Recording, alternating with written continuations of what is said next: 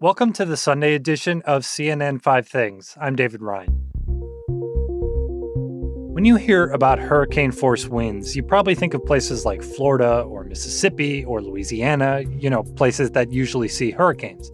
You probably don't think of Missouri or Colorado.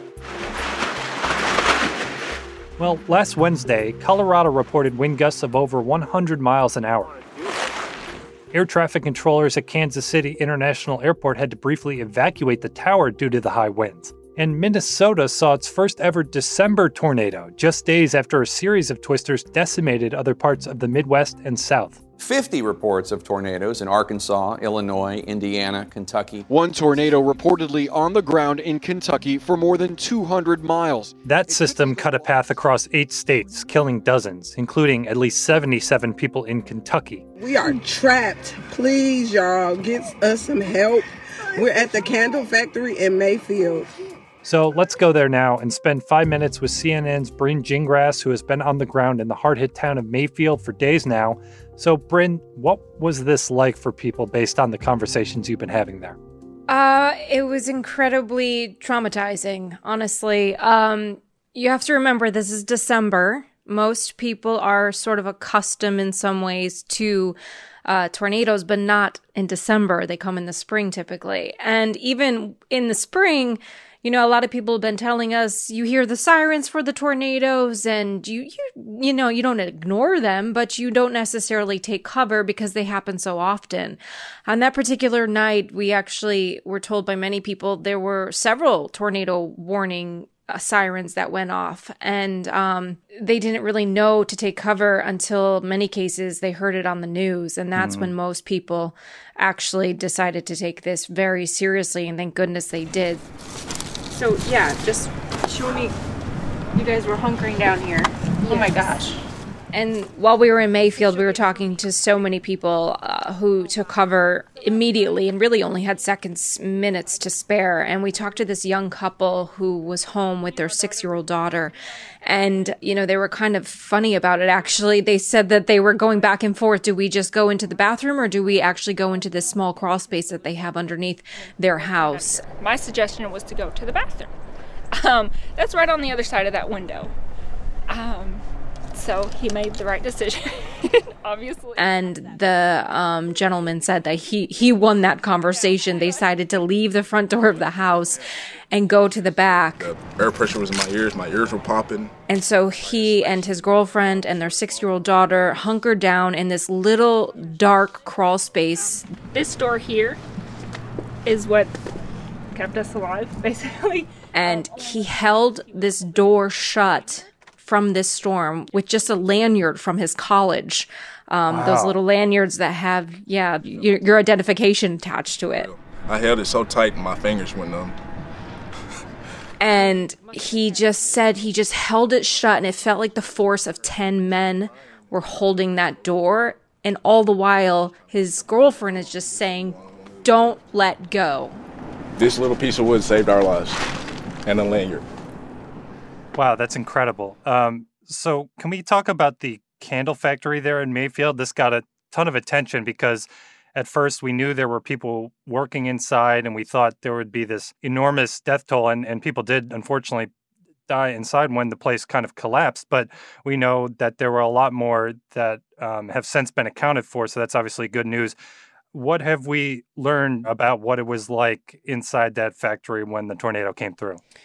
Yeah, we've heard many different accounts from workers who who were there. Remember, we're talking about more than 100 people were inside this huge factory, which is a big part of this community. A lot of people work there, and they have even more employers at this time of year because they're trying to fill these Christmas orders. Right. And we actually heard that there was a, a warning siren that happened in the morning, um, and there was sort of a drill of where you should go when this tornado happened, if a tornado would come by.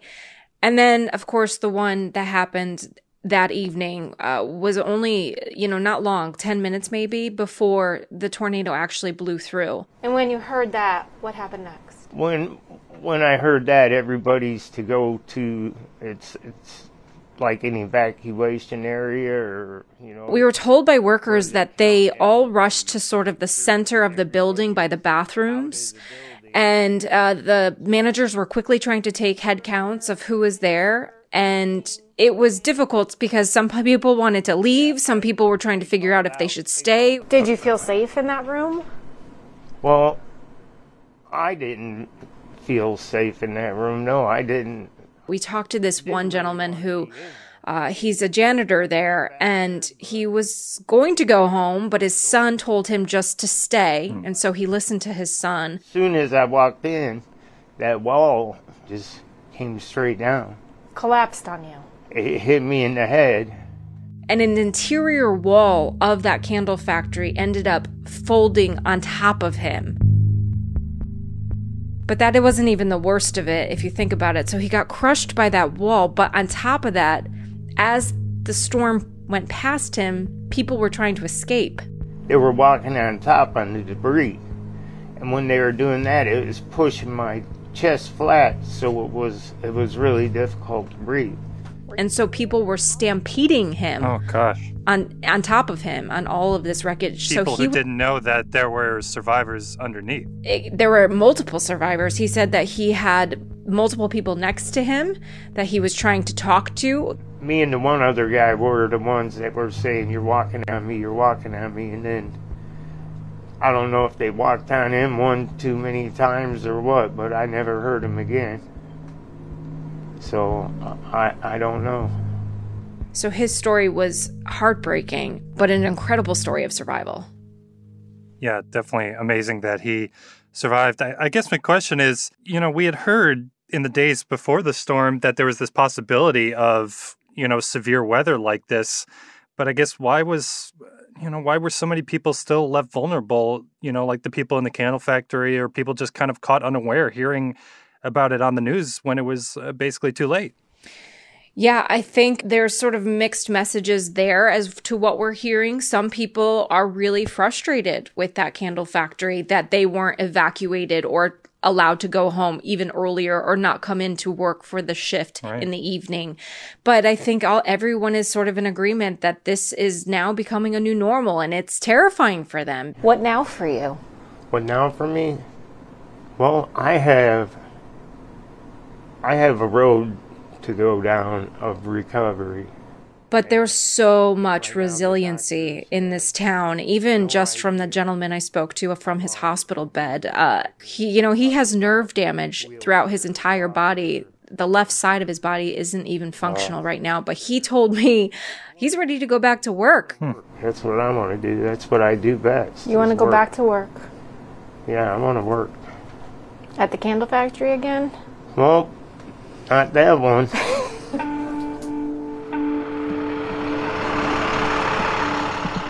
And there have been so many people, it's been incredible, who just come into this town and neighboring towns and just volunteer and are helping pick up whatever debris they can, helping board up windows. Of course, the National Guard is on the ground as well. It really hurts because I love Mayfield and I wouldn't live anywhere else. So I'm going to stay here and start again. And that's what they are expecting is to rebuild. But it's a scary time to be living in this part of the country, and and uh, certainly it's it's something that that's going to take a long time for these people of Mayfield to recover from. Yeah, definitely a long, long road ahead for these folks. CNN's Brynn Gingras on the ground there in Kentucky. Thanks for bringing us their stories. Thank you. And if you want to learn more about how you can help storm victims there in Kentucky and beyond, head over to cnn.com slash impact. We'll be right back.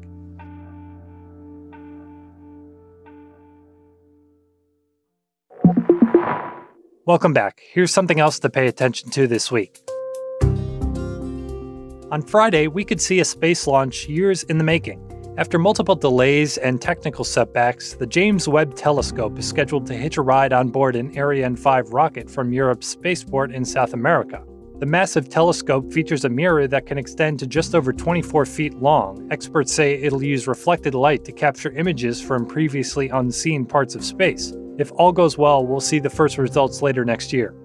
The Sunday edition of CNN 5 Things is produced by Paolo Ortiz and me, David Rind. Our production manager is Matt Dempsey. Our senior producer is Mohammed Darwish. Our supervising producer is Greg Peppers. And the executive producer of CNN Audio is Megan Marcus.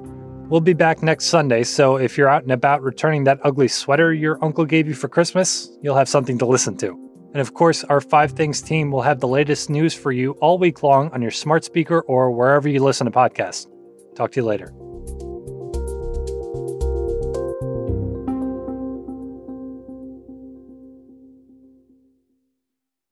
When you work, you work next level. When you play, you play next level. And when it's time to sleep, Sleep Number smart beds are designed to embrace your uniqueness, providing you with high-quality sleep every night. Sleep next level. JD Power ranks Sleep Number number 1 in customer satisfaction with mattresses purchased in-store. And now, the Queen Sleep Number C4 smart bed is only $1,599. Save $300 for a limited time, only at Sleep Number stores or sleepnumber.com. Prices higher in Alaska and Hawaii.